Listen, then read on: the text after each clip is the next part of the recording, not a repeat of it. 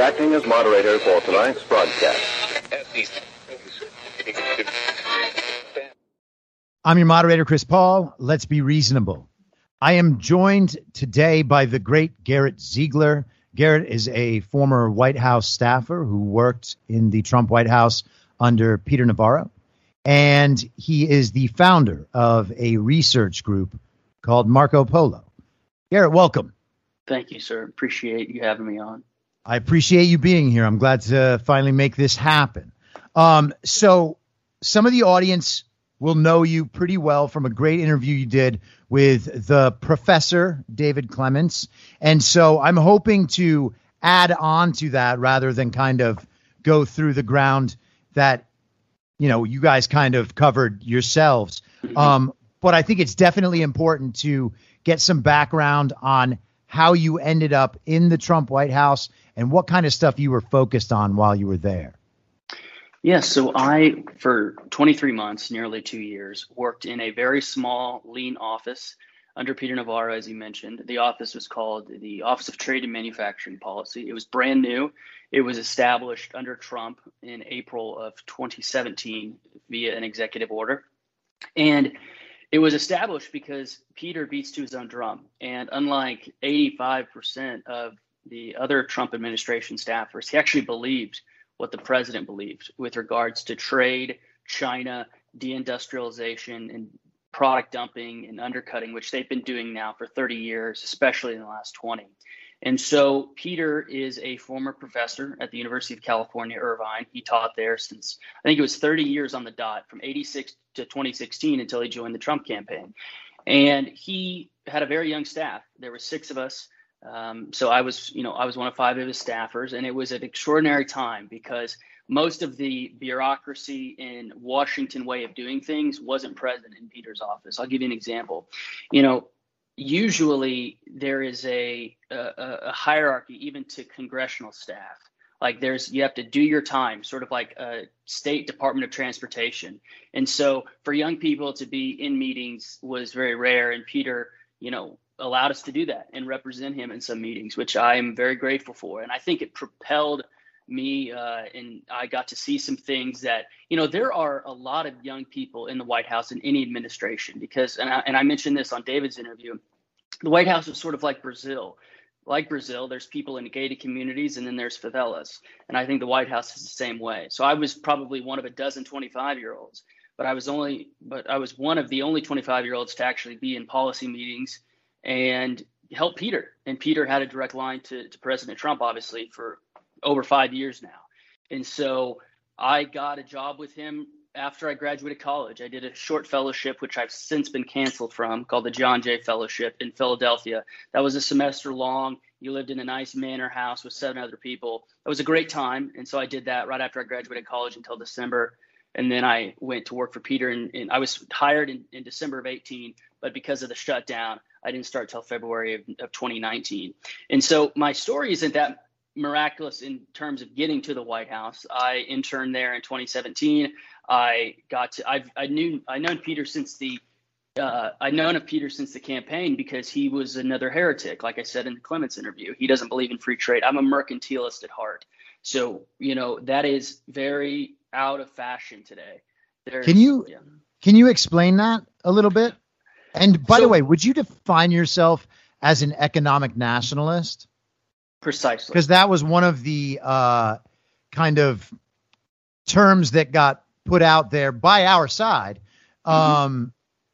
to explain something that the media was clearly misexplaining on purpose.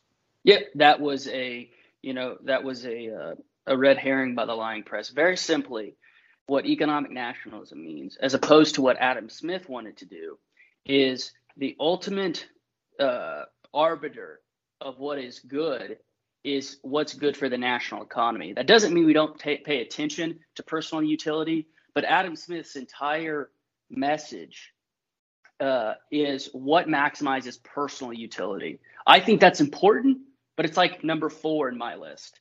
You know, it, it goes family, national economy, uh, economy of your locality and your you know township or county or however you want to define it. But this is a fundamental difference. Everybody on the seemingly right wing in the United States, except maybe 20% of people, believe in uh, the economy of maximizing individual utility. I don't believe in that. I think that uh, if something benefits a person, but you end up losing the country in the meantime, you should not allow that in your regime. And it's tricky because a lot of Bolshevistic regimes also believe in that as well. China definitely believes in that. Russia definitely believes in that. And so it's a nuanced view. I want the national economy to be first, but I also don't want the state to dictate every part of your life. And what is heartening to me, and I'm very passionate about this, you can probably hear it in my voice, is that I don't have to invent anything.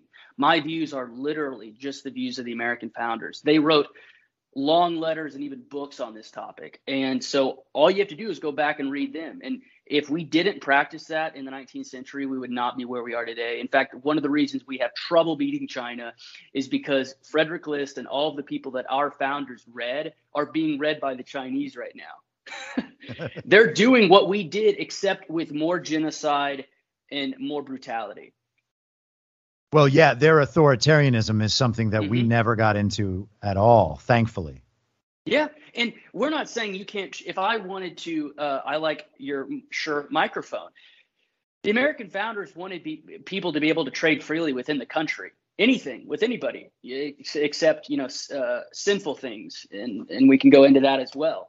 But so we're for trade, and we're for trade amongst regimes that have similar currencies, similar mores. What we don't want is what we have now, which is the worst of all worlds, where our markets are open to anybody who wants to export into our markets, but other people's markets are closed and you have to pay tariffs and, and duties and all these other things. And so the reason why I wanted to work in the White House is because the, the, President Trump is the first person in probably a half a century to think this way. Even Reagan was a part of the neoliberal uh, consensus on the goodness of free trade. And I think it's been a terrible thing for the United States. You'll notice that AEI, Chris, and all these other think tanks that praise yeah. this, they talk about Africans getting richer. In the grand scheme of things, I want all people to do well in life. But if mm. Africans and in South, in South Asians getting richer means more Americans dying of opioids, I don't want that trade. I would much rather have high tariffs. Yeah, and I think it's their responsibility to look out for their countries. I was actually just talking about this on the episode of my podcast I just recorded.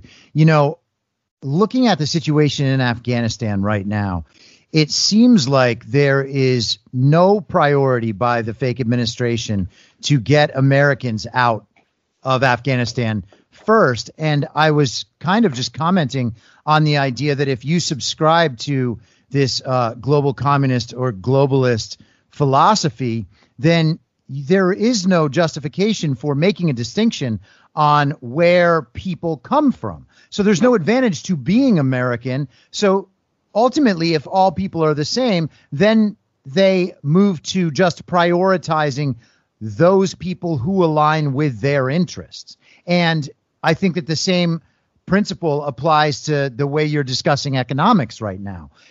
It is it's a fascinating. The point. responsibility. Go ahead. Sorry. No, I was just going to say you are bringing things to their logical conclusion. Right. Very few people are doing what you're doing, and if you follow this creed to its end, what it is is a stateless world that is a that is managed by bureaucracies. Like yes. the World Health Organization becomes the entity through which one seeks information about how to get a hip replacement, what vaccines your children need to make. And I reject that world. I think that'll be a miserable world. The people that run that world are the high class uh, and high IQ Asians, whites, and Jews. That's who will run that world. And that is verifiable. That's even in the literature that those people will, and everybody else will be Sklaven moral. Yeah, and you know, just to put a finer point on that, I don't think that you are saying that that's the destiny of people. I think you're saying that is actually what they intend yes. for their system to yield as a result. Exactly. It's Right. it's the god of efficiency, lowercase e. In their in their case, it would be the uppercase e. So having nation states and boundaries in an absolute sense is more inefficient than what they want. And so they have this weird love of efficiency and population control. And hmm. population control is a weird phrase because people conjure up views of Alex Jones talking about frogs becoming gay. What it really is is a very century long preoccupation, starting with Malthus, about the depletion of resources vis a vis the graph of the growing population. And Gates believes this in his soul, if he has one, in his lizard brain, more accurately. And all these people believe this. So uh, we have to we have to make it known that they're really worried about the Chinese getting used to the taste of beef, African women having nine children. That, that those are those are things that keep them up at night. In in uh, Seattle, Washington, on their palatial estate, that's what they worry about. It is so deranged, honestly. I, I was thinking about that this morning. Just the entire idea of population control and what they imagine they're doing all of this in service of. You Mhm. know, because it's not in service of the future of the human race. And I think in some small way they know that. So they try to sell it to us by saying that they are doing it for the good of nature. You know, whether it's animal populations or quote unquote the planet. But again, we're talking about a shift in priorities away from a sovereign nation or a sovereign individual. It no longer matters what's good for the person, it matters what's good for the people as they define it. You Mhm. know, and And that- ultimately, they will keep defining the people to mean them by creating continually smaller classes of people. And we see that at work. It's not something that is even really in dispute. It's just really something that people will refuse to acknowledge. They'll Mhm, say, and "Oh no, fight." well, the, their arguments are very convincing." It's like very convincing for who? Like Yeah. on whose behalf are these arguments being made? Yeah. And I think it's who they're trying to get glory from. If you read Jefferson and Washington and even Frederick Douglass or uh, Booker T. Washington, they're seeking glory and recognition from their fellow countrymen. Gates, Klaus Schwab, and other people are seeking glory and recognition from their other fellow travelers in the global elite party. So Mhm. they do not care. Gates does not care if he's lauded within the United States. What he wants is the recognition of Klaus Schwab uh, and other globalists. And so that's a very dangerous. Uh, you know, my dream is I don't give a shit if any Brazilian in the history of my life ever knows my name. I couldn't care less. Mhm. I just want to be known as a patriot to my fellow countrymen. But they, and that's not, I'm not even being quiche or cute or uh, melodramatic. That's what I truly want. And Gates doesn't care about that at all. No. And, uh, you know, this is a very, this is, this is one of the most important ideas of our lifetime. It, it, people may, people listening to this are gonna, are gonna think maybe that it, this is too abstract. You know, how does this affect my school district? But we see it every day. Your school district is getting textbooks written by people who Yes. don't believe in national boundaries. Literally, they think they're antiquated and stupid and inefficient. Yeah, exactly. And by the way, I talk about this stuff a lot, so I think that my audience is going to be totally Okay. down with that. So you can go wild as far as the uh, the philosophy of all this, please. Um, but yeah, to to to bring that back around again, though, you know, they are opposed in nature to the sovereign individual. They see no point whatsoever in sovereign nations. In fact, they're against sovereign nations because the United States being a fully sovereign nation means that the American order persists. And that is obviously something that they don't want. Mhm. And perhaps they think it leads to war or I don't know, environmental degradation. Certainly not us degrading the environment primarily at, at this point. But yeah, go ahead. Sorry, I didn't mean to. No, no, I was just going to say it's very ironic because a lot of people in the neoconservative AEI world would count themselves as Republicans, but they too don't like sovereignty. So this is again like our conversation started out with being in being in favor of nationalist economics, where it's a nuanced view. I don't want the authoritarianism of China and other regimes, but I also want the best for what for the country as opposed to just what is best for the individual. In the same token, you know, we we have to balance what is worthy of trying to correct in other states versus what is not. I'll give you a very clear example. If we believe in sovereign nations, how other people define what is a sin should not um, should not always inspire us to go into their nation and correct it. The common phrase to this is, you know, regime change, nation building. There has to be a calculation here. I'm thinking of somebody like Tom Cotton, and I'll make it very mm-hmm. concrete for people. Mm-hmm. Tom Cotton, in a degree, doesn't really believe in national sovereignty. He believes in national sovereignty to a point where uh, we agree with what other states are doing. But let's say that other states, like sub-Saharan Africa, do not believe that homosexuality, just as an example, believe that homosexuality is good for the state and outlaw it. Tom Cotton and a lot of the left wingers believe that they're not sovereign, that they don't have the right to do that. Uh, and I, I believe that they do. Now, it's very tricky because as a Christian, I don't want genocide to happen, and I think that we should stop it when we can. But there's always going to be states out there doing shit you don't like. And when you don't believe in sovereignty, your ability to persuade yourself to go in and fix those problems is is going to be depleted. So on both sides of the you know the uniparty does not believe in sovereignty. And until we fix elections and get people in there to break up the uniparty who do believe in sovereignty we'll have the worst of both worlds. We'll be overextended. We'll care about whether gay people can marry in kenya. And we won't focus on detroit where yeah. straight black kids in Detroit are being uh, raised into horrible conditions.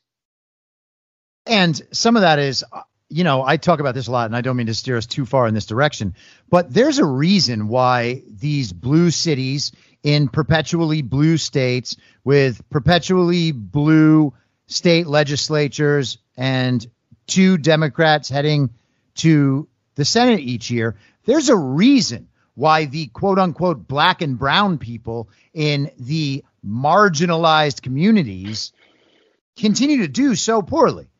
Mm-hmm. It's because they continue to be controlled by representatives of the Democrat Communist Party. Mm-hmm. It's not a mystery. Yes, and, and when this election fraud thing gets solved, go ahead. Sorry. No, I was just going to say there. A lot of our politicians are too weak-kneed to say that both a large minority of the white population and almost a majority of the black population do not lead lifestyles that are conducive to wealth creation, safe streets, and other things. And if we do believe in the power of habits, then we know that the people who are living in those areas of the country are consistently habituating themselves in poverty, uh, drunkenness, and illegitimacy. And those are hard facts. But if you don't tell people the truth, you don't really love them. So I'm willing to, you know, ruffle some feathers and try to truly love people by telling them what's going on. Mm-hmm.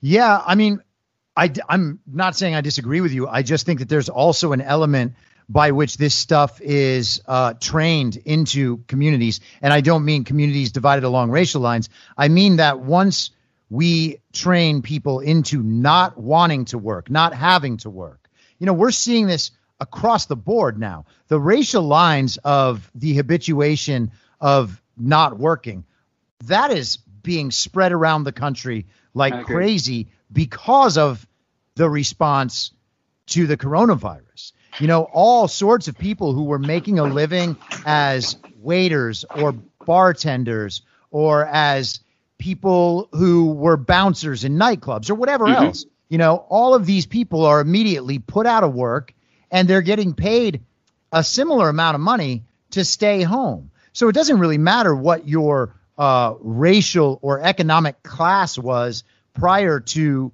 the coronavirus, you're ending up in the same spot. And it's mm-hmm. being done intentionally by the same people who do it intentionally to everyone else.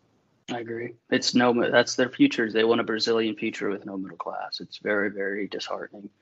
And you, you can see it plain as day. They talk about what they're going to do. Klaus They Schwab do. tells us what he's going to do every time. Uh, You know, I've been reading um and kind of excerpting on my Telegram the uh, COVID nineteen, the Great Reset by Klaus Schwab, and it's it's right there. These Yes. people aren't hiding it from anyone, which is why it's particularly annoying to be called uh, some crazy conspiracy theorist because I'm actually taking their own words seriously, and it's especially annoying to be called that by people who think that masks work. Um, Exactly. yeah, just quote them directly. I don't even try to paraphrase that much I- anymore. I prefer not paraphrasing. Right. Um, so let's let's talk about that a little bit because you're not a fan of uh, the Bolsheviks around the country. I just straight up call them commies all the time. Yes. Um, this isn't a mirage. You know, I got a lot of blowback while I was in Hollywood saying all of these things by my peers in Hollywood. They're like, oh, you can't just go around calling people commies. I'm like, well, what am I supposed to call them? They're Yes. out. They do argue for socialism, which is communism. They argue for all sorts of communist policies, which is communism. They vote for people who profess communist philosophies, so that's communism.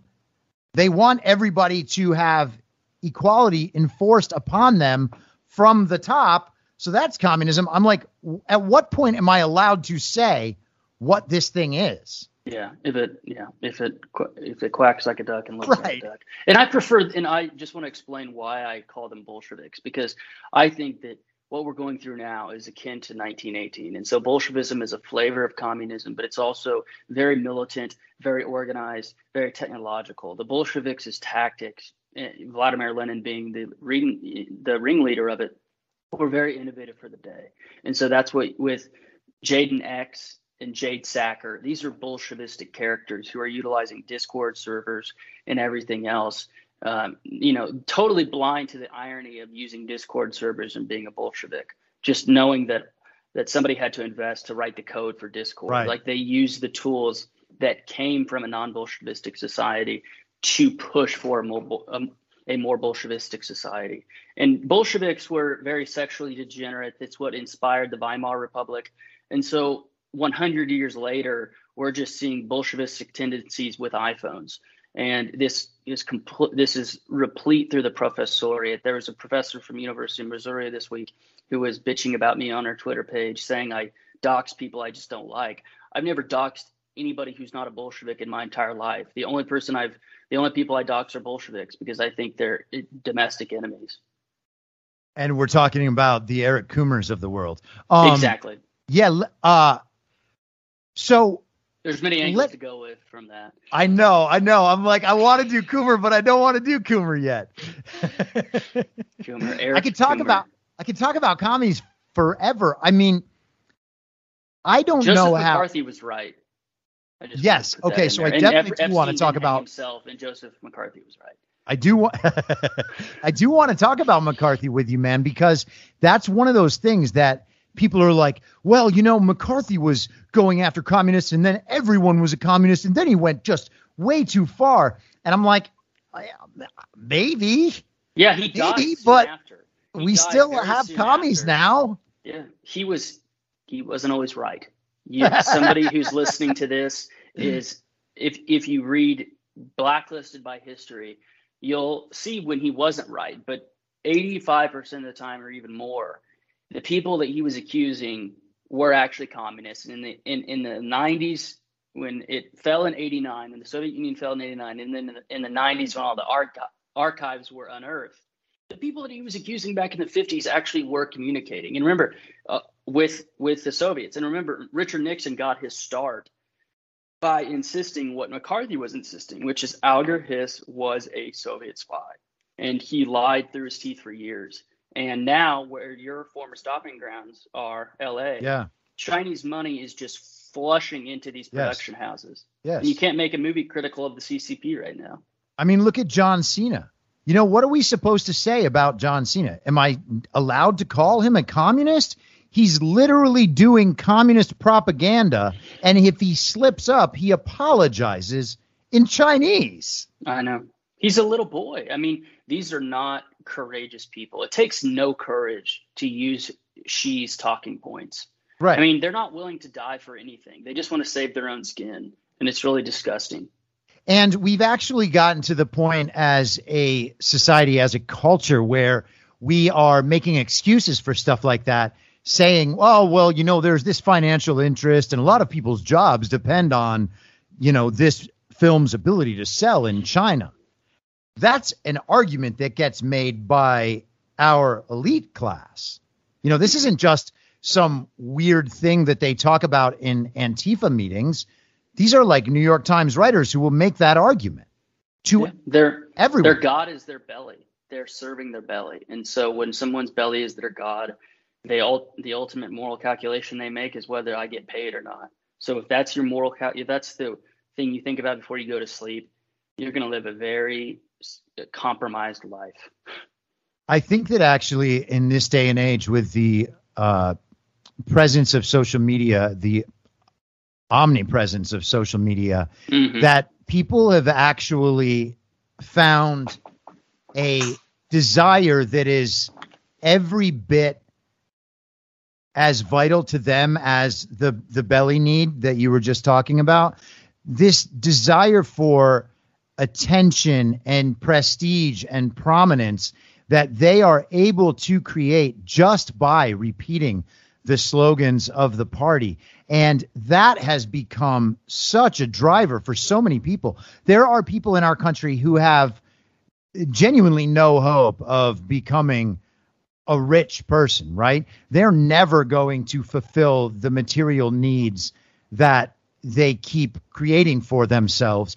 And so they will try to replace that with personal prestige and this sense that they are part of the elite culture, even though they can't really join it. They can get like some, um, you know, kind of substitute of that just by par- participating in social media. hmm They, I think deep down, humans want to be virtuous, but they have replaced confession and absolution. And I'm a Christian, so I believe it that true peace comes from Christ. But they have replaced Christ with party membership and supporting certain hashtags. And so I get their drive. I understand why they're doing it. They're just doing it for the wrong. Nobody wants to feel unrighteous. So they're pursuing their righteousness through vapid, temporary, and ultimately Bolshevistic means. And it's really a tragedy. There's people people bitch on my Telegram channel a lot about how we need a political solution to this problem. I think it's two prong. I think that there is a political solution uh, in part, and that would be going back to paper ballots at the county level in all 3,000 counties in the United States, or at least 2,500. And the 500 that aren't are just going to be a case for fraud in the blue in the blue areas. But the other part is is, is it's a, it's a social and spiritual revival. We need a third great awakening in a different way, and we've done it twice before. And now with the election fraud, I think there will be a third great awakening. I don't know when it's going to come though. Oh, I feel like we're in the midst of it already. I mean, Yeah. one thing that I say a lot on the podcast is, you know, we're nine months past, almost 10 months now, um, past the election day of 2020. And in that 10 months, if this had gone the way the global communists were hoping, we would not be talking about election fraud anymore. You know, mm-hmm. we should be, by rights, according to them, we should be mostly focused on when we're going to be able to get our booster shot because the coronavirus is so scary and talking about how we're going to preserve voting rights by passing HR 1. That was mm-hmm. their plan, right? This has Yeah, not equity. gone according to their plan. And the reason it hasn't, to me, is that our information stream, our ability to pass quality information on our side has now superseded the media and their constricted legacy social media sites to the point where we're now able to control the narratives and instead of putting more people to sleep in the communist utopia that they imagine we're waking more people up again and again and again hmm And it's not as quick as some people would like, but I think it's it's better than what we expected. I think that um, the good news is that we the only thing we have, Chris, in my opinion, is the numbers. I think we outnumber them by about 20 million. I think that you know of the country's 350 million people, we have about 120 million on our side, 100 million on their side, and the rest are kids. Right, right. So so that is the only thing we have. We don't dominate tech, although, like you said, we have other outlets. Telegram, Element, other chats. You know, we're using a, a, tool right now that could have been canceled from us, and so sure. we need the, the, the task. And I was talking about this with somebody yesterday. We need to create a new credit card company because right now, even with my nonprofit, we've been canceled by five different pay- five different payment processors. And what you'll find is they all go to the top of the the family tree to four companies. And so if you have a new credit card company that doesn't have usurious rates, you're going to get 120 million people to join it within three years. And so we have to, if you're looking at a, at a war map, the only thing we have is numbers and virtue and people who actually like the country that they're living in and don't want to change it forever. And so, and the truth. Yes, the truth actually is on our side. It, it is. And I believe in absolute truth. And uh, the other side does not. They do not believe in truth, and so th- they think that that truth is whatever somebody wants it to be, and that is a that's a case for disaster. to put to put it simply, I mean it's a joke because it's um, it's yeah. Go ahead. Sorry, sorry. No, I was just going to say the the truth to them is who can effectuate power, who can who yeah, can exactly. uh, use power, and power to them equals righteousness, and that's why uh, they were so mad when we had it, even though we didn't take full advantage of it because the agencies weren't cleaned out.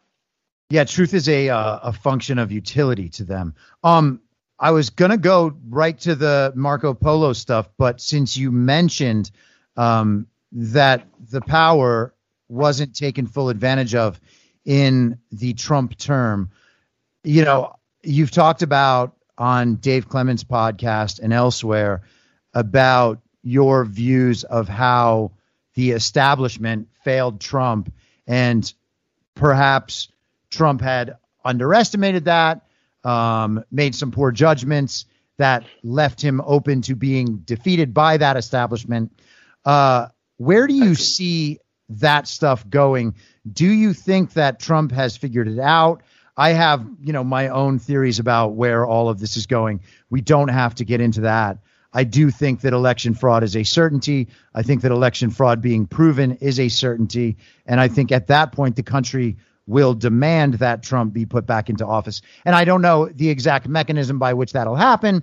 And, you know, maybe that maybe it takes another election and we just have a lame duck president. I think that's unlikely. But, you know, it seems to me that Donald Trump has allowed people to be themselves and expose who they are, and that he's had a level of confidence and patience that has maybe been taken advantage of at times, but I think That's it's still yield a positive result for us. But go ahead. No, ironically, you know, the president, and this is from people who spent a lot more time with him one on one than me. But the president, ironically, did not like firing people in person, even though his show had him firing somebody every week in person. And so I would I pray that he fires more people if he ever gets back into office, which I want him to be. Yeah. I want him to be back into office immediately. But like you said, that's going to be constitutionally unprecedented, although that's what needs to happen. I think that what they had was full spectrum dominance. And so when the president won in November of 2016, they nobody expected that. And the next thing they had to do was staff his administration with the exact same people who fought his nomination. And so, uh, what is that phrase? No rest for the wicked. Right. You know, there's going to be no rest for our nationalist side. Meaning, most establishment Republicans, the hardest thing they have to do is win the election, and then once they win, their administration will be staffed with people just like them. We did not have that luxury. If we set, I'm, I'm defining e- as we as economic nationalists, the people who believed in what Trump was talking about in 2015, not just 2016, and from the economic side, we have no luxury. We we do not have the luxury of of step of, of having our foot off the pedal. It's going to take a precisional, uh, a precision surgeon like uh, operation to excise the people from the agencies. We need a comprehensive org chart of the federal government. I've talked about this on my Telegram channel. The deep state would hate this. If you made the CIA provided it an org chart of every single person that worked in the agency, and it, it was updated every single day and sent to the president, you could actually get your hands on the CIA. If you can't see it, if you can't map out how these power structures are, there is no hope for the United States long term. And so that's one of my goals with Marco Polo I'm, too. That's one of our projects. I'm totally with you on the organization map thing. Um, another part of that is, and this is another thing I talk about quite a bit, but one of our problems right now is that it's impossible to hold anyone accountable because everybody is constantly setting up uh, organizational structures that alleviate responsibility from any single person. It always dilutes the responsibility, morally and otherwise, so that you can't go say, oh, hey, it was this person. You know, and mm-hmm. that's what we see right now in the Afghanistan situation. Well, it's not Joe Biden's fault because Trump had this plan. And, you know, Joe Biden did this part, but not this part. That was the military guys. But it wasn't their fault because other people had their plans. And they just, it's just, by the time you get through a few levels of it, you're talking about, oh, well, is it 600 people's fault? I mean, it should, it is 600 people's fault and they should all be gotten rid of, but you can't really blame it on any of them. So we should just all leave them in place because you know, no one really messed up. You're, it's a fascinating point. You hit a square on the head. It's a giant shell game. It's like who owns Dominion Voting Systems? Is it Staple Street Capital LLP or is it UBS Securities LLC right. that put money into Staples Street Capital? It is the ma- it's what the Chinese are masters at, and we are taking some of their tactics where you do just enough of sleight of hand that you have no clue where the buck actually stops. Now, in a real regime, the buck always stops with the president, but he's mm-hmm. going to bitch and moan and blame it on other people. But uh, essentially, what we have is I've wanted to be out of Afghanistan since 2017. It never happened. Sure. Sure. And that's partly the president's fault, like I said, and partly the general's fault because they lied to him. We had, by all accounts, a, a pre-violent coup under President Trump, wherein his own generals neoliberal people like Mark Milley were lying to the president about the size of our forces in Afghanistan and Syria. They were just lying to him. It's like ancient stuff where Caesar couldn't even rely on his own generals, and the generals had a coup and stabbed him in the back, literally back then. Although ours are more refined today, but we have to, you know, a lot of the civil, a lot of the military people, Chris, they don't believe in civilian control of the military. The military, and I'm, can I be frank on your podcast? I mean, the Absolutely. military could be one of the most one of the largest circle jerk operations in the history of the world.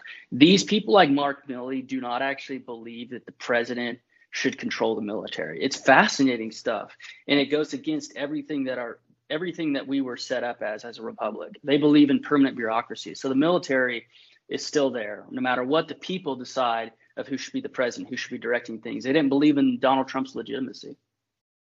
It's incredible. It's like these people don't have a clear definition of what the purpose of anything is.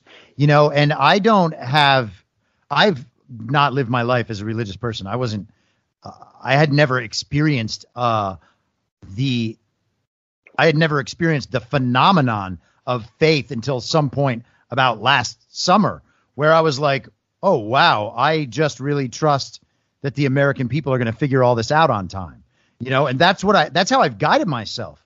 Just being like, I'm going to keep telling the truth, and I'm just going to hope that the American people uh, figure all of this out before everything collapses. Right?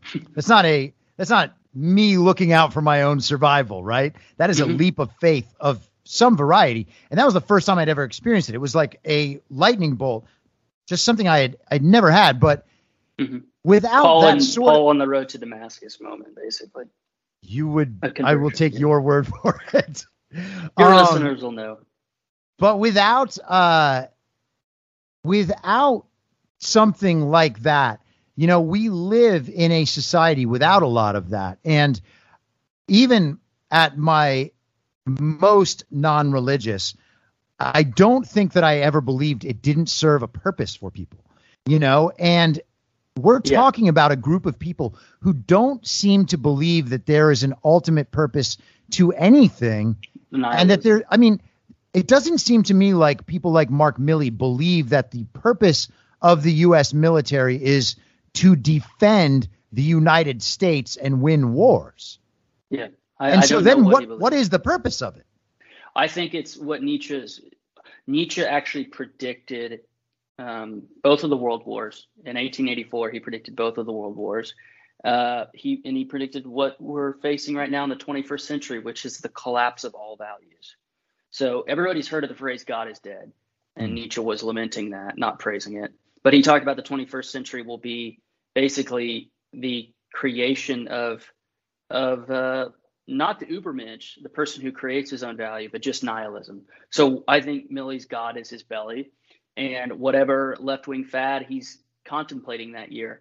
And so, how do you deal with a nihilist? That's a very good question, Chris. And you know, the church, the Christian church has had answers for two thousand years. Other people have answers, but uh, we need to get those people out of power. That's my first yes. answer. Yeah. Get all nihilists out of power because they have no conception of the good.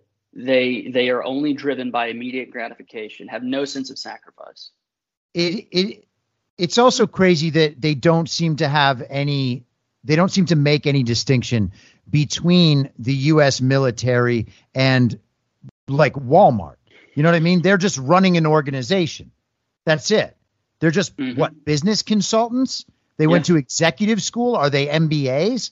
I mean, they certainly don't seem to me to be warriors. Now, I didn't serve, so there's a limit to which I'm comfortable talking about military duty. I can only go on what I see. I haven't worked in government, but what I see now is people who aren't prepared to command men, they're not prepared to set a mission. I don't know why this is the organization that they have chosen to run.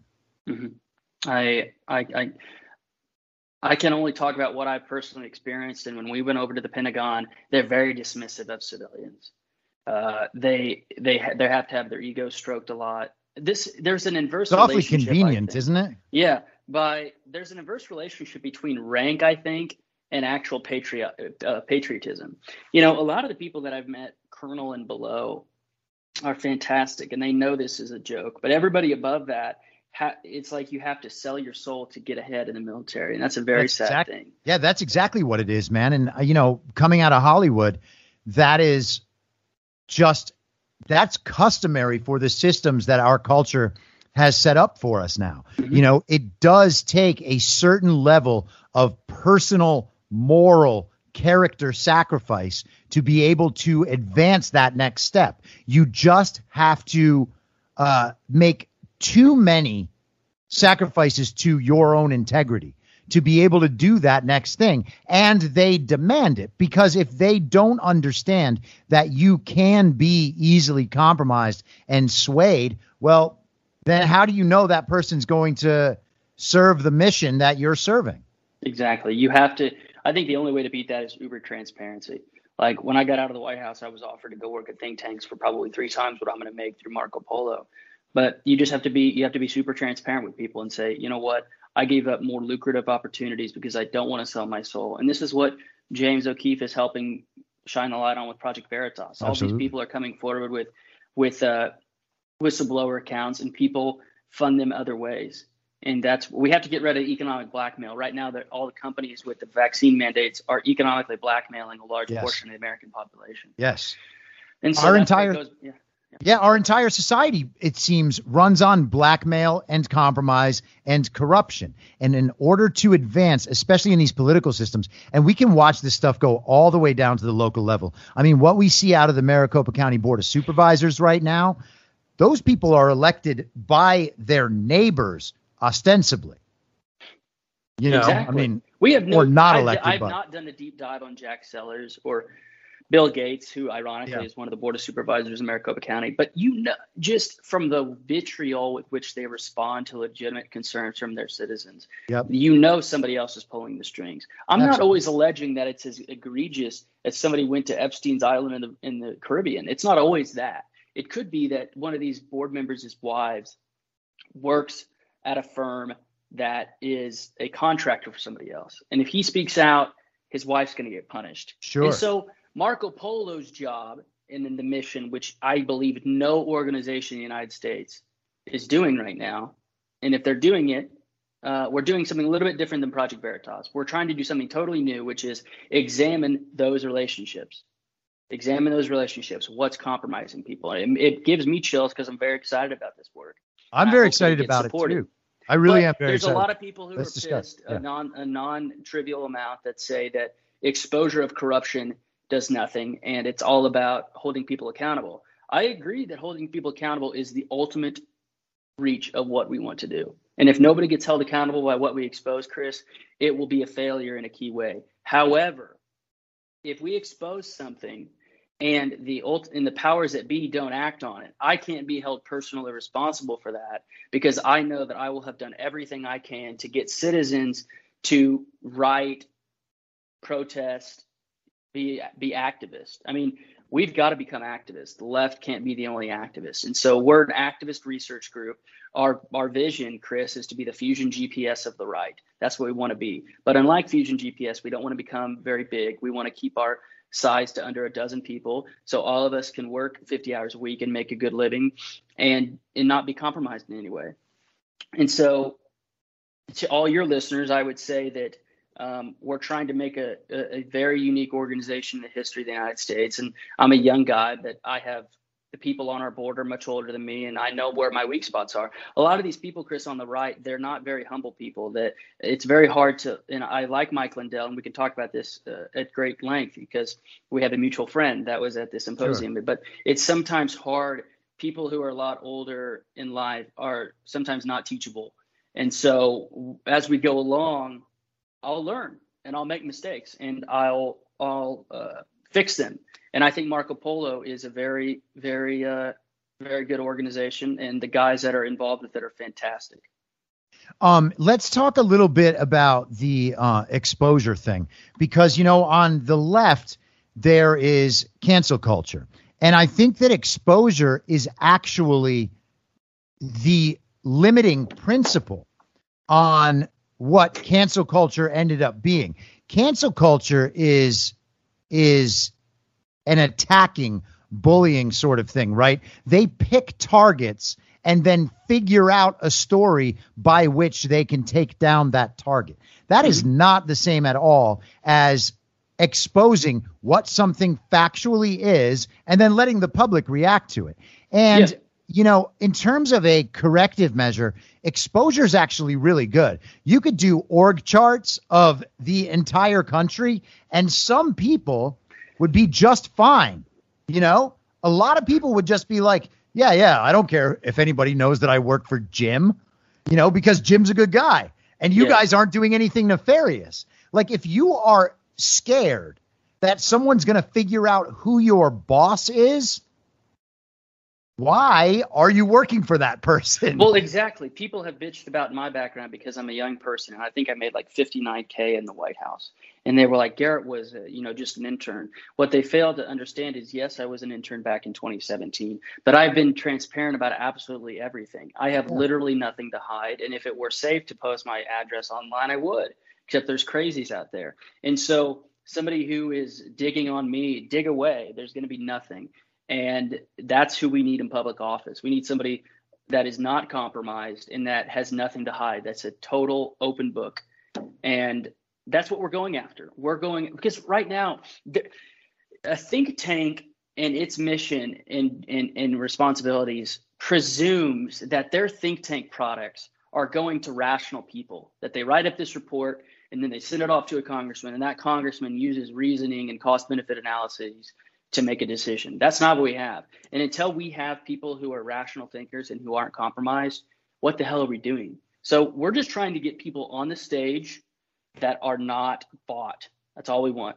Yes. And and I'm very proud of it and I'm very appreciative that you're allowing me to talk about it because it it's offensive to some people. Like talking about blackmail and corruption, you're not going to get that like even on Newsmax. That's something that's like icky. Nobody really wants to talk about it.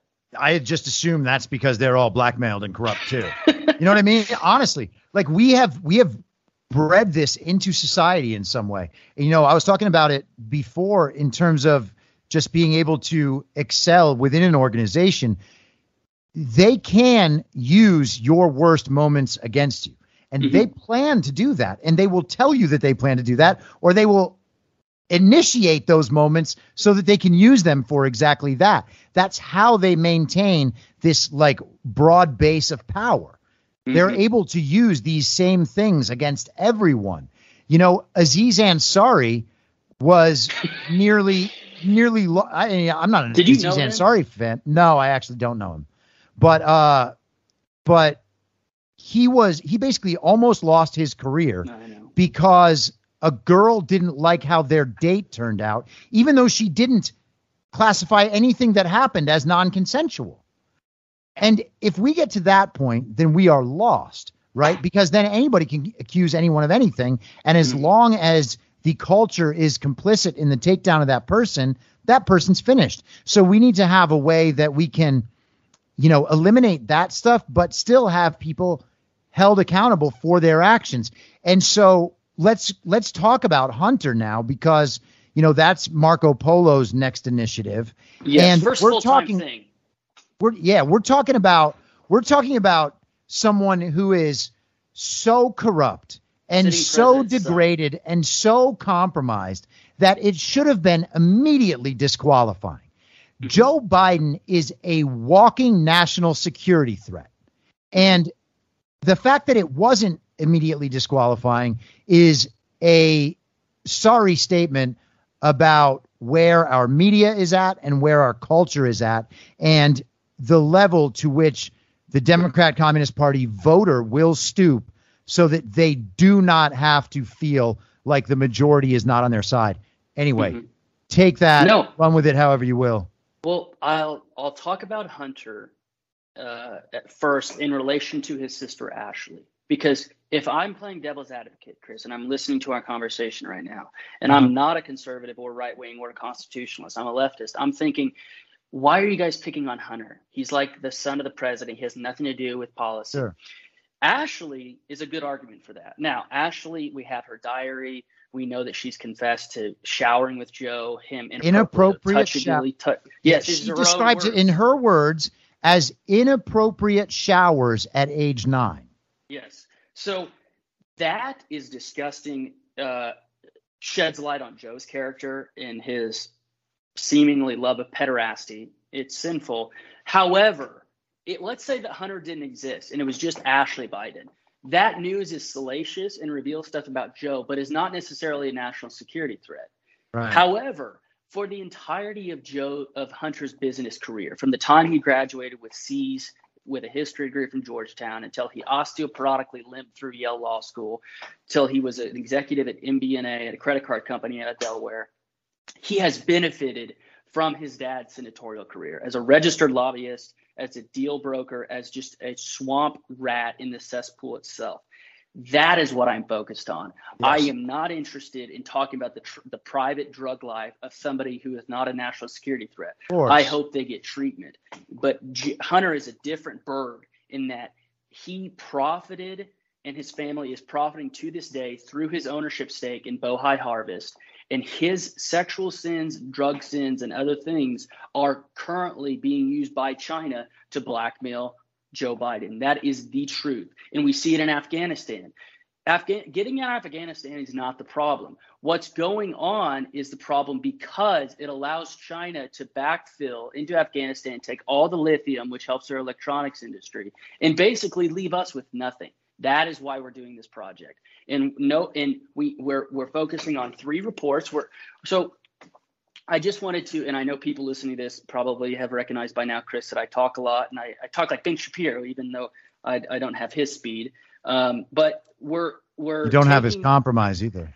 That's true. So we're taking Johnson's reports uh, that came out last September and October, respectively. He had a supplement, and then we're taking another report that was done by a group on Joe Biden's connections to the Chinese we're synthesizing those three and then adding the laptop. Remember, when those reports were done by Johnson's staff, they didn't have the laptop. And right. so we hope to do a comprehensive report that has bite-sized parts of it. So I'm starting a Gab TV channel and I'm getting a studio much better than what I have right now. And we're going to have bite-sized parts for people and we are going to have a full report for the masochistic among us like me who reads 300 page reports because some people were bitching you know i don't want to read a 300 page report just tell us the news well we're going to be breaking it down into smaller bites. And our model, hopefully, Chris, and, and I'm, talking about things that people have either questioned, has have questions about, have complained about. Our model in the future, after we get this first report done, is hopefully a 30 year membership model where no paywalls, nothing. We just want $30 from 50,000 people a year. And so we can do our work, not fundraise all the time, not be annoying to people like they see on Facebook where there's political ads all the time. That will give us the freedom to focus on the task and make people like me, the masochist, uh, have the ability to read all day and synthesize and make shows and basically be what be what the news is not right now. And I so, don't think you're going to have any problem uh, with the finance the financial aspect after this report comes out. I really don't. I know it, exactly, and that's why people who are questioning me right now, I say you have every right to and just wait and just see what we come up with because it'll be damning. We're not going to redact hardly anything. Anything that's illegal, we'll redact, like Hunter's social security number, for instance, but everything else. Everything else will be in the report. It'll be what was said about Natalie, his niece, and him. And it's going to be unbelievable. We've never had anything like this. If this were Donald Trump Jr., this is not a talking point. This is gospel truth. If this were Donald Trump Jr., somebody like me would not be doing this. It would be a team of people at the Washington Post. They would have yeah. an unlimited budget. Well, you know, we've got we've got the problem that these newspapers pretended on behalf of 50 former intelligence officials that this that was that this was Russian disinformation. And the funny thing is, you know, I read that that uh, I guess it was a letter or something, yes, an editorial that they published. I read it a few times, and it specifically does not say, with any evidence whatsoever, that that was Russian disinformation. They said that it seems to have all the markings of potentially being a Russian disinformation campaign. Right. All the and qualifiers was, and clarifiers right, of a CIA right. slash Mossad intelligence report. Total smoke and mirrors, said nothing. All it did was give Politico the chance to make a headline right. that say suggests. That's all the point of But and then what? Joe we're Biden contacting all 50 it. of them. We're, we're contacting all 50 people that signed Good. that. And in the introductory email, we're putting pictures of Hunter in compromising positions and saying, how is this Russian disinformation? And we're putting the EXIF data in the report. So gonna, anybody can see. I love that. this is the latitude and longitude, and this is the time. Can you take a second and explain that EXIF data part? I know you did it in the promo video, but for anyone who hasn't watched that yet. Yes, so that's for like, nerds, yeah. for nerds is, like yeah, me, I got some nerds who are yeah, listening. So for, for nerds like me, I'm obsessed with metadata because it tells everything, you know, a picture tells a thousand words, and the thousand words are the metadata in this case. So if somebody takes a picture with the Snapchat Snapchat app and sends it, the the app itself does not collect most of the time the metadata of the photo. But if you take it with the camera on your phone and send it through iMessage, if somebody adds that to their photo library, they'll be typically be able to see where it was taken with what if you put if you load it onto your Mac, you'll see the model of the camera, the latitude and longitude coordinates of when it was taken, when it was taken. If if that person's face is in other photos in your photo library, it'll classify them as the same face. So Apple Photos actually has facial recognition, which puts people like there's an album of my son, right? Like Augustus yep. is in my Mac as in every every photo that has his face shows up as Augustus. And we're putting that in the report so that the lying press and people like these former Intel operatives can't say that this was a doctor photo. Deep fakes are real and they're a threat and to a lot of evil people. But so that's why it's very hard to deep fake metadata. There's a way to do it, but I guarantee you these aren't. That's awesome. I love that. Um, it's very I, I, when when a photo doesn't have metadata, it pisses me off. So a lot of these do have metadata, and thank God they do. Hunter was so high all the time, he didn't even realize that he was taking pictures with metadata on him. Isn't it inc- okay? So maybe you can answer this for me because this is something that I've I've thought about, and I think maybe I've talked about it on my Telegram channel a little bit. Some of the pictures that we have seen from Hunter's laptop look like they were taken by someone else in the room, even though it doesn't seem like there should be anybody else in the room. Now, mm-hmm maybe he set up cameras because he obviously is obsessed with filming himself, which is pornography. just- yes, yeah, he's obsessed I mean, with he's pornography. it's like you, you have you ever seen American Psycho the movie? Of course. Yeah, yeah, yeah. So the scene where uh, Patrick Bateman is back at his yes. place, yeah, and so it's just that obsession. It's like he's flexing in the mirror the whole time. You Yeah, know, he's- it's so the star of degenerate. Hunter's own novel. Right? Hunter looks at himself as an artist. Remember, I've, I've been deep into this laptop. I did Yeah. not want to write this report. I thought that somebody who's a really hard hitter would do this report and nobody was doing it. So I, I had, I, I want to do it. But I thought somebody like me would be deep. If you read his phone notes, Right. he looks at himself not as a banker, sure as hell not a private equity guy. That's just because he had to raise money for the family. Politics was a family business and they needed to milk that heat as quick as they could. What he sees himself is as an artist, a like Caravaggio in his own degenerate mind. And it's hilarious to me because he sucks. His art sucks. It's it's like a shitty modern artist. Uh, The market rate for Hunter stuff in left wing affluent cities would be like twelve hundred bucks. Okay, it's not terrible. It's not a seventh grader's work, but he shouldn't be commanding five hundred thousand dollars. And we're doing an expose on his art dealer, Georges Bergès, Good. in the next couple of weeks, Chris. And we're gonna that's gonna be people were mad because they're like, release the laptop now, release laptop now. And I'm like, just wait just a second. Because what we are, we are. I want to But I also don't understand. I mean, so many people have copies of the laptop. Of, of course. already. They don't know that though. I mean, it's all over the internet. people are mad because other people in the right wing conservative movement have said stuff that has not panned out. And they're holding me accountable About what's on the people. laptop, you mean? Voter fraud. all Oh, gotcha, okay. Things. Uh, prosecutions that never happened. No accountability and justice for with Durham and everything. So they're taking their frustration out on me through other people. I get it. I can stand being yelled at. I got yelled at a lot in the White House. I'm fine. But we are going to be putting out the laptop. What we are doing right now is making sure that what we put out is not PII like Hunter Social that can be held against us. We are going to do it and we're going to be releasing it as we write the report. The expose on the art dealer will be in a couple of weeks. It'll be way before Thanksgiving and it'll shine some light on who this piece of shit is, Georges Bergès. I urge you to go look up his Instagram account. I have not done that yet. Um, so where are you on the coverage that has been given to it so far? Right, the Mhm. New York Post did a very small amount before the election, and thank goodness they did. We don't have to talk about the Twitter response, Yes. whatever. He Um, lost but his it's case though. It just got dismissed. I I was I've gotten close with the laptop shop owner's uncle, and I have been following the case. I can drop all the all the litigation in my Telegram channel once you post this, uh, okay. Chris. But his case just got dismissed yesterday by the Southern District of Florida. JP Mac Isaac was suing Twitter for 500 million dollars for defamation because they said it was hacked materials. But they they uh, they dismissed the case because he, I think that his attorney made a mistake by by wanting to do defamation per se instead of per quod, which it anyways Latin term. Long story short, JP is now uh, his case is thrown out against Twitter, and there's going to be no justice for him. So it, it pisses me off. That's I cut awful. you off though. I No, no, no, that's fine. Um, that's good. I actually didn't know that. Uh, so you have the New York Post did a little bit. The mainstream media has avoided it entirely to the point where it's obvious that they hope that all the little commies in their audience still believe that that laptop is not real.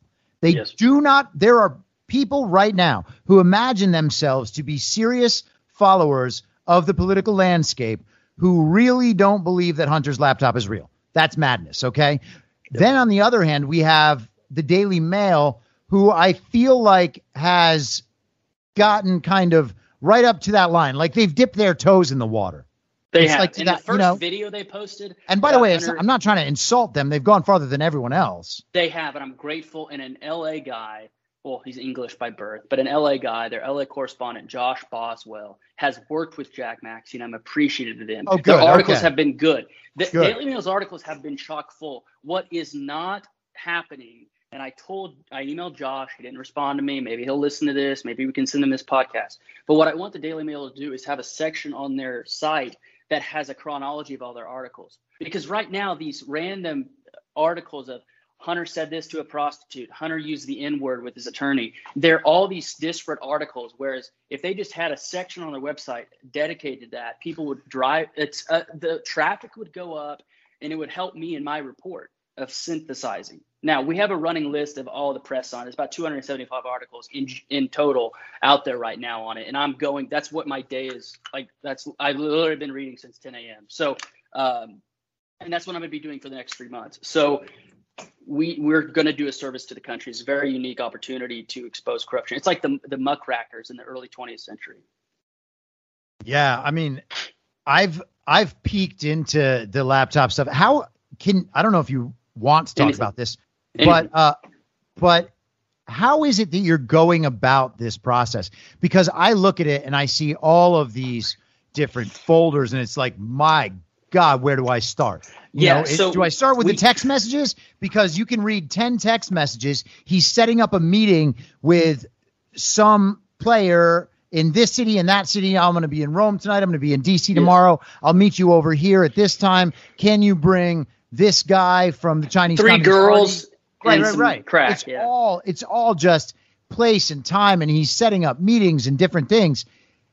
But there's so much background behind each one of those stories and the bandwidth required to get all the background accurate is that's the part for me that's incredible about what you're doing. And i and i guess i would just want to ask like what your approach to all of that is. Yeah so with very good question. The four other guys who are with me um, and uh, I'll, I'll, say their first names nothing's identifiable uh, Jr., uh, Sean, Blair, and uh, Robert, we had two options we saw. We could either go chronological, which is my preference. We, we came out with a pure coincidences timeline two weeks ago now that went by by chron- by chronology, but we actually decided on category of law. So the report is going to be structured by felony that Hunter committed. So like financial financial crimes will be one section of the report. There are Sex so crimes. That's amazing. Yeah, so financial crimes because I think it'll also be uh, easier to read. So 30 pages will be on all of Hunter's crimes he committed from a financial basis, from back taxes to money laundering to uh, uh, falsification of business registration records. Then we'll go to the sex crimes. Then we'll go to uh, Beau Biden Foundation, which, by the way, ironically, the Beau Biden Foundation, the official legal name is the Beau Biden Foundation for the Protection of Children.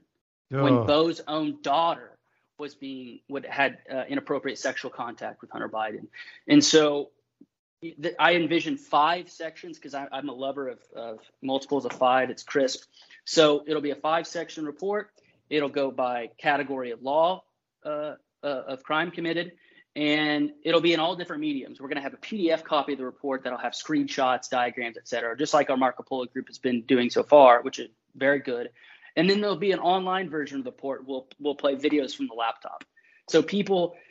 Uh, I don't believe in paywalls that much. I want to rely on the goodness of our supporters, meaning that I'm not going to be that little merchant. You know, click this, or you know, if you if you don't pay me, you can't see it. Nothing's going to be paywalled. We're going to be adults and say, if you think what I'm doing is valuable, and I think it is because nobody else is doing it, pay us thirty dollars. If you don't, if you don't have thirty dollars, I totally understand. Help us with crowdfund, uh, crowdsourcing research. And about yeah. a dozen people have reached out to me by email and are doing just that. They help our they help our our our uh, our group in other ways, and I, I'm very very grateful for that. So it'll be by it'll be long story short, Chris. The report will be five sections. It'll be by law category that Hunter um, violated. Okay, so and this I think is an important thing for the kind of the liberals that you were referring to, right? They don't understand why are you going after Joe Biden's son? His son is not the president, and that's what the media tells them. They're just yes. repeating the television as always. But the thing is here, man, this is the thing that people don't understand on Hunter's laptop. It is not just embarrassing his father. Yes. Everybody thinks that this is just an embarrassment. Yes, yes. It's not. It's not these are, Hunter. Yeah.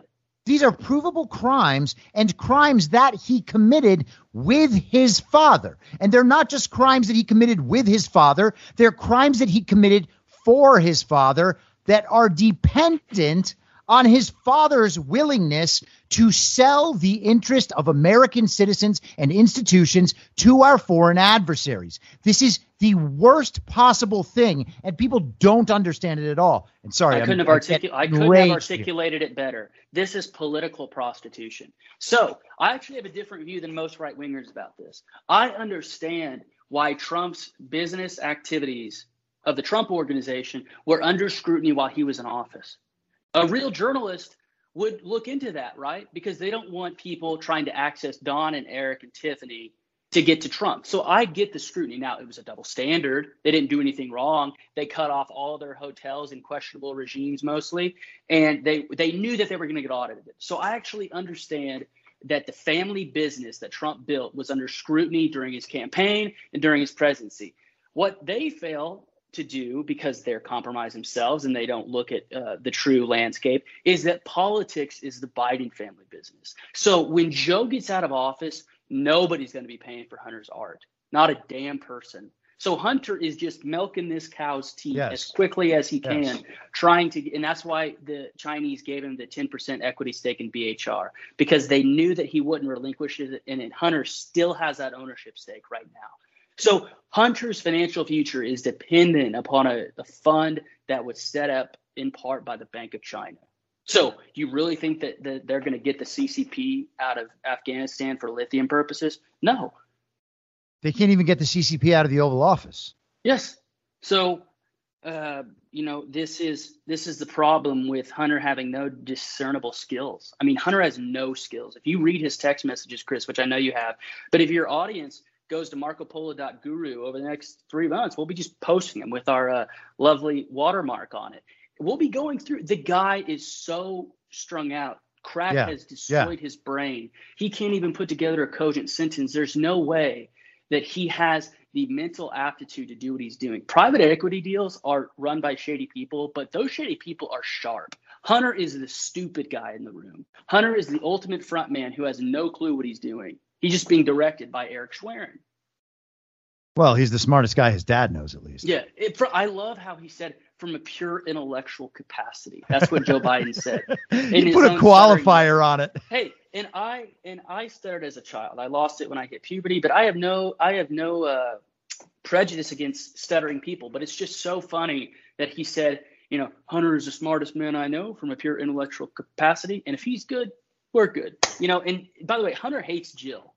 He he he loathes his stepmother, and so I've those are things, about that. Those are things that we'll be talking about. Hunter feels like he was the bastard child. Beau was more handsome. He was the politico. He got his fingers less dirty. He didn't he didn't do any drugs really. Beau was the heir, and Beau died. And so Jill favored Beau. And so there are a lot of family dynamics. You know, they all hate Beau's widow now because she uh, was a loose cannon herself and uh, tried to keep Natalie from Hunter because Hunter would rock, Hunter would walk around naked doing drugs and FaceTiming people in front of Natalie. In his own text messages. Yeah, yeah, yeah. So Hunter actually formed a relationship um, with. Wait, Natalie is Beau's wife. We're I coming always, out with a family tree in two weeks, and yes, I always mix up it. Natalie and Hallie. So Hallie yes. is Beau's daughter. Natalie is Beau's wife. No, it's I have that backwards. Yeah, okay, so, so Hallie, gotcha. Hallie Olivere, uh, who has a sister, Liz Secundy, who Hunter also yep. screwed.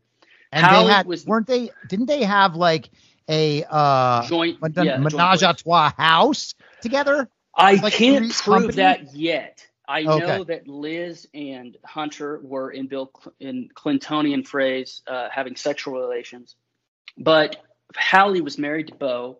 Once Beau died, Hallie started screwing Hunter. Hunter's wife, Kathleen, found out, ironically from the same state as me, uh, Illinois. I'm going to be contacting all these people. I've gotten told to f off so many times, Chris. I, I love how you up. just called them up. It's so they funny, they all man. Tell me to f off. I, I am totally transparent. This Larry Johnson guy who writes for the Gateway Pundit, he hated me. It. He hated me, and for no reason other than he thought I was putting out false information and just starts screaming at me on the phone. But guess what? He was actually appreciative because I called him. If anybody hates me, I will talk to you on the phone about it. I won't change my actions, but I'll at least hear you out. I call Stefano Serafini's sister. She tells me to fuck off. All of these people loathe what I'm doing because the journalists don't just call them. You know, Yeah. I'm gonna I'm gonna call up Ashley. Ashley, did Joe Biden have inappropriate showers with you at age nine? What would you? Their assholes are gonna pucker up because nobody's just confronted them. My, I actually Isn't that crazy that that diary could Service called- exist and no one has asked either of them about it? How is that Service possible? Called my own mother. The Secret Service called me and my mother and reported me because I sent Howard Krein, the stepson of Joe, or the, not the stepson, the, the son-in-law of Joe Biden, the the husband of Ashley Biden. He's a plastic surgeon from Philadelphia. His name's Howard Krein. I texted him a hyperlink to an interview about Hunter Biden's laptop done by Jack Maxey, whose work I really appreciate and admire. And he turned it. He turned me in uh, uh, Howard said that he was violated, that somebody had his number, and the Secret Service proceeded to call me and my mother. My mother didn't answer, of course, because she's smart, and I don't talk to them without an attorney present because I'm not going to get railroaded like Flynn did. But me and my attorney talked to them. I broke no laws. I sent somebody a damn hyperlink. wasn't like I was. uh, if I sent a naked picture of Hunter to Howard, that would be a little bit inappropriate. Not illegal, but just you know not appropriate for that thing. But I just sent him a hyperlink. It was like a freaking video, and these people are that they're that scared of the truth. Well, yeah, I mean, they also just never have anyone kind of break inside their bubble. You know what I mean? Yeah. Like yeah, you are, violated. Like he, Yeah, like exactly. He was. Yeah. Well, fuck Howard. yeah. Somehow you got inside the castle wall, and they're infuriated by that. I hope they sue me. My goal with the report is for our LLC to get sued. If I don't get sued, I will have not exposed enough. Dude, that's how I feel about getting canceled off social media platforms. Yeah. Every time it happens, I'm like, this is awesome. Yeah. I've had Yelp posts taken down. Yelp. Yelp is part of global homo. It's not even. It's not even controversial. My phrases are literally just from them. I mean, they celebrate global homo for a month every year, nonstop, in your face. Yep. Um, let's talk. Hold on. I want to. I want to circle back to uh Circle back. to uh to Hunter's relationship with Jill because you know I have theorized on here before. I'm trying to figure out for myself exactly how Hunter's laptop ends up at John Paul Mac Isaac's computer repair shop and then gets left there for a really long time. And now there's a few approaches into this, right? There are some people who believe that this was a Mossad operation and they dropped it off there. That is a viewpoint that is out there that is believed by smart people. I don't know if Mhm. it's true. I I would put nothing past the Mossad. They're the Sure. most capable intelligence agency on earth. I believe I yeah, I believe it. So Hunter in that scenario, Hunter's laptop would have been stolen from him and delivered to that store by someone else.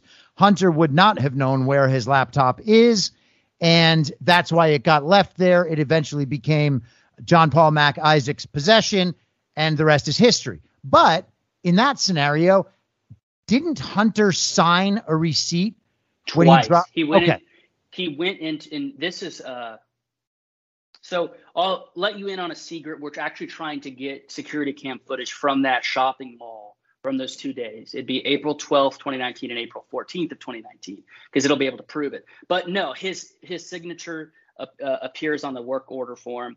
His uh, active iPhone number, his active iCloud number both appear on that. The tricky thing is that JP Mac Isaac is literally legally blind. Been that way forever. So Wow. his so his, both of his uh, his dad and his grandpa were pilots in the military, but he obviously he couldn't do that because of his eye limitations. And so he started tinkering with computers. I mean, it's just the story is is is unbelievable because it's all true. I mean, if somebody has is legally blind but they love computers, it's not unreasonable to think that they would start their own repair shop. And this was like a high-end Mac repair shop. It's one of the Mhm. only, you know, like actual left standing and not just a Best Buy. Sure. So Hunter goes in there on the 12th of April. It's so water damaged that JP has him come back on the eight on April 14th to bring an external hard drive to put all the data that's on the water damaged Mac onto an external hard drive. And um, so that's why I believe it was definitely dropped off by Hunter himself. The signature is perfect. Mhm. Uh, we have his signature on his, you know, ID, social security card, global entry. We match his signatures, and it's even in. And if I'll I'll post all the litigation online, but he has the work orders in the court documents, Chris. So we're able to we're able to confidently say at a 99% level that it was Hunter who dropped it off, and it was Hunter who came back a second time on April 14th to, to deliver him the external hard drive he wanted the data put on. Um, but the more interesting theory is that some people think that Hunter purposely didn't bring it up and that he wanted to uh, send a giant middle finger to his family because he felt used. That's he my felt- perspective. Yeah, yeah, Yes. that's what I think. I think, you know, okay, so Hunter's a crackhead, right? Now, Mhm. I, don't, I don't know if we've talked about this like offline, but, you know, my career in Hollywood the last 15 years or so, I spent uh, running uh, bars and nightclubs in the Hollywood entertainment scene. You've seen and everything. doing celebrity outreach. Yes, I have. I was out uh, four to seven nights a week in Hollywood for 15 years, and so that's literally thousands and thousands and thousands and thousands of nights at bars. Way too many. Uh, in that time, I crossed paths with tens of thousands of inebriated people. And I saw many of these people multiple times. I knew who the extreme drunks were. I knew who did drugs. You just you just are aware of it, right? So I've known my share of crackheads. I bet I have known more crackheads than 99.9% of our population. Now, I. I can imagine crackheads going and forgetting the computer for a couple days or a week or a couple weeks. A couple crackheads with that level of responsibility, leaving that computer there and never returning, I don't see that, man. So that to me implies maybe there's some intention behind this. And if there is, it's totally possible to me that Hunter hates his family and wanted it there. It's also pos- possible to me that in a presidential run for his father, Hunter then becomes a liability and that computer showing up at that computer store and then being confiscated by the FBI and in government possession, well, that's the kind of thing that keeps a crackhead son alive. You're right. I don't know the answer to that yet because I have not talked sufficiently to the laptop shop owner, which I hope to do. Uh, I think both scenarios are are perfectly plausible. What I I don't agree with, I, I take the he forgot approach bec- and for only one reason, because he dropped off three laptops there that day. And I Mhm. think that Hunter was so disorganized. If you look at this guy's computer, and we have the mirror image of it, right? So when we load it onto a new Mac, it's exactly as Hunter uh, had it with all of these folders everywhere. It looks like a crack addict's computer. It's I have OCD, so it's disgusting to me. Not only is Hunter personally disgusting, but his computer hygiene is disgusting. I can see how somebody that disorganized could forget about a laptop because he had three different Macs. Okay. But I think that he also felt boxed in. Uh, that he there was no way out, and that he felt, you know, we we know that he told people he was going to kill himself in the laptop. People said, you know, don't say that, and you know, you haven't returned my text in a day, and that's the last thing you said to me. Why are you doing stuff like that? So I definitely think he was he he he he certainly resented certain people in his family. However, and you saw this with the crackhead uh, dialogue that the Daily Mail released. Hunter, for his own financial benefit, was relying on Joe Biden to run for president again for financial benefit and Mm. for personal redemption. And so I think that in the next three months, I'll have a better opinion for you, a more informed opinion. But I, Sure. that's all I have right now. Sure, sure, Fascinating point, though, right? Somebody wanting to fall on the sword to take his family out and to not be so damn, because he was looked at as the lo- as the black sheep. But with Right. the laptop being revealed, the whole entire it's a black flock. The Biden family's a black flock now. Yes. Yeah, no, I I am with you right there. But I I guess what I'm trying to get at, and maybe this is just way like out of line for the information that we actually have available. I'm just trying to think about how this could actually happen, right? Hunter seems to be extremely disposable if his dad is running for president. And what leverage does Hunter actually have at that point? And so, so that to me is why he might have left it there. That's his leverage. He's like, oh, really? I'm who? I'm going down, then everybody's going down. Uh, For you mean to blackmail his father? To just whoever's running things around there, since it's Yeah. clearly not his father. Yes. It could be Yeah, the big no. guy, and the big guy is not Joe, right? Well, this is I don't know. Don't I know. have argued with people about this for months because um, there are other emails in the laptop that haven't been made public that other people, especially in Delaware, have referred to Joe as the big guy. Okay. So the, the the the smoking gun email in question, the original email that the New York Post talked about on one of them on October 22nd or October 14th, 2020, was an email from James Gillar, his business partner who's English, who went through the ownership equity stake of Sinohawk. And then, you know, it said James is going to get a cut, Tony Bobulinski, Tony Bobulinski is going to get a cut. And then the final one is 10 held by H for the big guy. I went through the laptop and have found no connection between James Gillar and Barack Obama. Okay. And uh, we can also say that Malia Obama, to our knowledge, is not the girl in the picture. Uh, we can almost I bet my life on it. We know who the girl is. Her name's Erin Strawder. Um, she played, she did track at UNLV. Well, that'll all be in the report. She was Hunter's assistant. So, you know, we uh, we have a lot of work to do, and I'm so grateful that we can talk about this because it's it's so relevant today. The vaccine really is. Relevant. I mean, well, it's yeah. it's going to affect world events. It already is. That's the problem. And you know, again, it is it is acceptable on some level to imagine that journalists are not immune to political bias, right? And if it comes out in their work, it would be nice if they stated it. You know, when I'm doing my show, it's clear that I have a viewpoint and I'm expressing yes. my viewpoint. I don't pretend at objectivity of my viewpoint. My viewpoint is my viewpoint. Those journalists pretend to be objective, and their viewpoint then tells them that it's okay to not put out this information. In fact, it's okay to censor this information from ever reaching the American public. Now, the consequences of censoring this information from the American public are the damnation of our country, and they don't care. Yeah, they don't care. If, if the United States ceased to exist in 50 years, these people wouldn't be mad with being in a hemispherical compact with Canada and Mexico. I think that would be a dystopia. And so, you know, they don't they don't look at it that way. If they're a reporter for the AP and the AP is domiciled in the north hem, the the northwestern hemisphere of the world, so be it. I don't want it. I don't want to exist in the same entity as Mexico and Canada. Let them pursue their own national destinies. Their own, you know, Mexico has a beautiful landscape a checkered history. Some people down there are amazing, Canada too. I want each nation to pursue its own national destiny. And that means sometimes that America first is going to be America alone.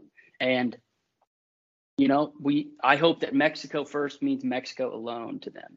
And we can all pursue our destinies separate and get along. I think Donald Trump actually had good plans for the American relationship with Mexico. Precisely. I, yeah. The number one thing, this is my, I've studied this a lot. This is why I'm so passionate about this. The number one thing hampering Mexico is the cartels. You yes. get the cartels out, 85% of Mexican problems disappear. Well, and you know, it's just another aspect of corruption. Different countries orchestrate their corruption in different ways. Their corruption is performed through the cartel, and people benefit from that corrupt system staying in place. You know, it seems to me like Trump was forming relationships with leaders around the world who cared about their own national sovereignty. They accepted America first because they wanted their country first and they wanted to be allowed to govern their country as sovereigns, right? And I saw that in Mexico. I saw that uh, potentially, uh, well, I mean, obviously in Brazil with Bolsonaro, potentially in India with Modi. You know, I mean, Vladimir Putin, whatever else you might want to say about him, I think he's Russia first. Uh, totally. I think he's about the sovereignty of Russia. And if we don't like how they do things, that's fine. They don't like how we do things. Yeah. And it, unless it's not killing Americans, uh, international talks between the Russians and uh, America should be very basic stuff, things that affect both of us. Nukes, boundary water disputes. I mean, all the classical stuff this whole like fairy tale, like we all have to have the same digital world, and you know, Swift has to be over the entire world. It's just horseshit. I don't care if you know Venmo doesn't go into Russia. It's not going to affect me. It's not going to affect 95% of Americans. And it wouldn't actually affect the people that own Venmo and want to profit from Venmo if they didn't care about being part of this strange system. There's no lack of money that their CEO would be yep. able to make You know what I mean? Yeah. He's like he's not going to be able to pass down a strong inheritance just using Venmo in the United States and other countries that align with us. It's It's greed. it ultimately is so crazy. It's greed. It You is know, greed. They yes. want they they want to, and this is where like Paul Ryan and all the conservatards in the Freedom Caucus are just wrong. Like greed definitely is part of the problem. This is why uh, so a lot of my friends are former Bernie Bros, uh, who happen to be see the light of Christianity because the, greed is a real problem in the United States, and anybody who doesn't see that. Are you living under a rock? Jeff Bezos' is empire is built on greed. He wanted to be in every single industry. It's not enough for him just to be in books and electronics. He has to deliver your freaking groceries. Yeah, and It's ridiculous. the problem is that that that that gets pushed onto that greed is a function of capitalism Yeah, and it's not a function at of all. moral failing. Yeah, I mean China and you have greed everywhere. Greed Everywhere. is present in any economic system, and Greed is Uh, present in the homeless communities like down the street. For real, right? Like Yeah. there are people in the homeless community that are greedier than the other people and they'll take advantage of them if they have the power to do so. It's just human nature. Yeah. It's a they moral don't believe problem. in human nature. That's the thing. Me and you Yes. believe in human nature, and some people believe in human nature but don't believe humans are fallible. And I think that the best dividing line in American politics today is not whether you're black or white or rich or poor. It's whether you believe original sin exists. And if you believe in original sin, we're going to agree on 80, not you, but a figurative view. If you and I believe in original sin, 80% of the political positions are going to are going to be the same. But if you think humans are naturally good and it's society that corrupts them, we're not going to agree on much at all. Yeah. I mean, that's, yeah, and that's so crazy. It's just so crazy. I, I, you know, I, obviously we should wrap this up and whatever. Yes, We're at I 90 know it's minutes, but it's, it's just unbelievable to me that this stuff has spread so consistently throughout society at this point. And I mm-hmm. think it really Chris. is coming to a head. So, It is. We're we're gonna.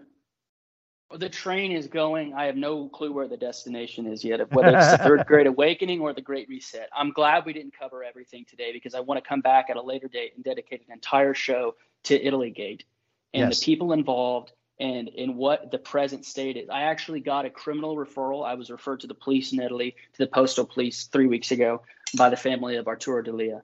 Um, so I don't know if I can go to Italy anymore. Um, I'm not saying I'm wanted by the Italian authorities, but there was a complete there was a, a complaint filed to the to the national uh, telecommunications and postal police about me, and so there's a lot here, and I'm hated by pretty much everybody involved, which is good because that means I'm right over the target because I'm not do- doing anybody's bidding. bidding. I want to do Coomer too. Yes, And those Coomer are kind, they are connected. They are connected. If if they if there was remote adjudication in Italy done, or somebody in Italy knew about the remote adjudication being done in Frankfurt, not with the server ray, but with the Scytl servers that were in Frankfurt, then the two are connected. In fact, that's Yeah. a great meme in waiting. Eric Coomer uh, butt screwing the American flag in Italy. That's a tremendous meme, and I look forward to it being created. Well, we can we can talk about All the specifics later, and maybe I'll design it. Um, Yes. please uh, tell the audience how to follow you, but also how to follow Marco Polo and how to contribute to the cause. Yes, so very simple. Two two things you got to remember. My Telegram channel is Garrett Michael Z. My middle name's Michael Garrett Michael Z. Two R's, two T's. And then tel- our Telegram channel is Marco Polo USA. Our website, which we went bare bones with, meaning we didn't pay ten grand for a dot .com domain, is support.marcopolo.guru. That's it. Beautiful. Everything will be self-explanatory. God All right, man. Thanks Well, I look forward to uh, keeping the conversation going. Yeah, thank you, man. We've been trying to get this together for like two months, so Let's, it's let's- awesome that we finally did. Let's do a. Let's, I hope that you We'll have do a regular thing, man. Anytime you want. Yes. Anytime you feel like you want to talk about something, I am absolutely here for you 100% of the God time. bless. I'm grateful that we that we met and we have a good mutual friend in CJ. Yes, sir, man. Thank Take you care. so much. All right, Garrett. Bye-bye. Goodbye.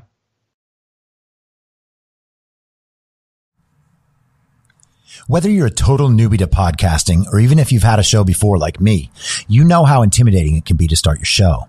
The tech side especially can be daunting. That's why I'm so grateful Anchor exists. If you haven't heard about Anchor, it's the easiest way to make a podcast. They knock down all the barriers to entry. Let me explain. First off, it's free. I don't know how or why, but I'm happy about it. The platform's great. There are creation tools that allow you to record and edit your podcast right from your phone or computer. Anchor will distribute your podcast for you so it can be heard on Spotify, Apple Podcast, and many more. I can't even begin to describe how much easier it was to get my show on all the major platforms this time than it was a few years ago. You can make money from your podcast with no minimum listenership. That's right. You build your show, you make money. It's everything you need to make a podcast in one place, and the company is committed to the success of its content creators. Go download the free Anchor app or go to anchor.fm to get started. Thanks for listening. Please follow the podcast on Instagram and Parler at I'm Your Moderator. Soon I'll be up on Rumble with a video aspect. In the meantime, if you'd like to support the show, I have a Substack, I'm your moderator.substack.com, where you can donate, or you can donate at anchor.fm by searching Be Reasonable with your moderator, Chris Paul. I hope to see you soon. Back out on the range.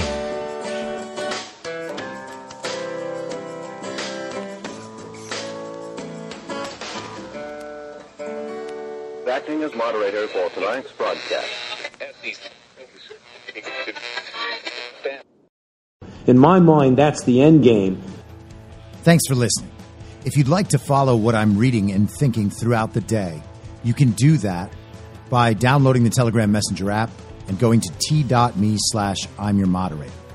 On social media, you can follow me on Truth Social, Gettr, and Gab at I'm your moderator. I also have channels on Rumble and BitChute. If you'd like to follow the writing, you can find me at imyourmoderator.substack.com. The merch site is cancelcouture.com or go direct shop.spreadshirt.com slash cancel dash couture. If you'd like to support the podcast financially, the best place to do that is Ko-Fi. Go to ko-fi.com slash I'm your moderator. And all of these details will appear in the show notes with each episode. I'll see you soon down on the range.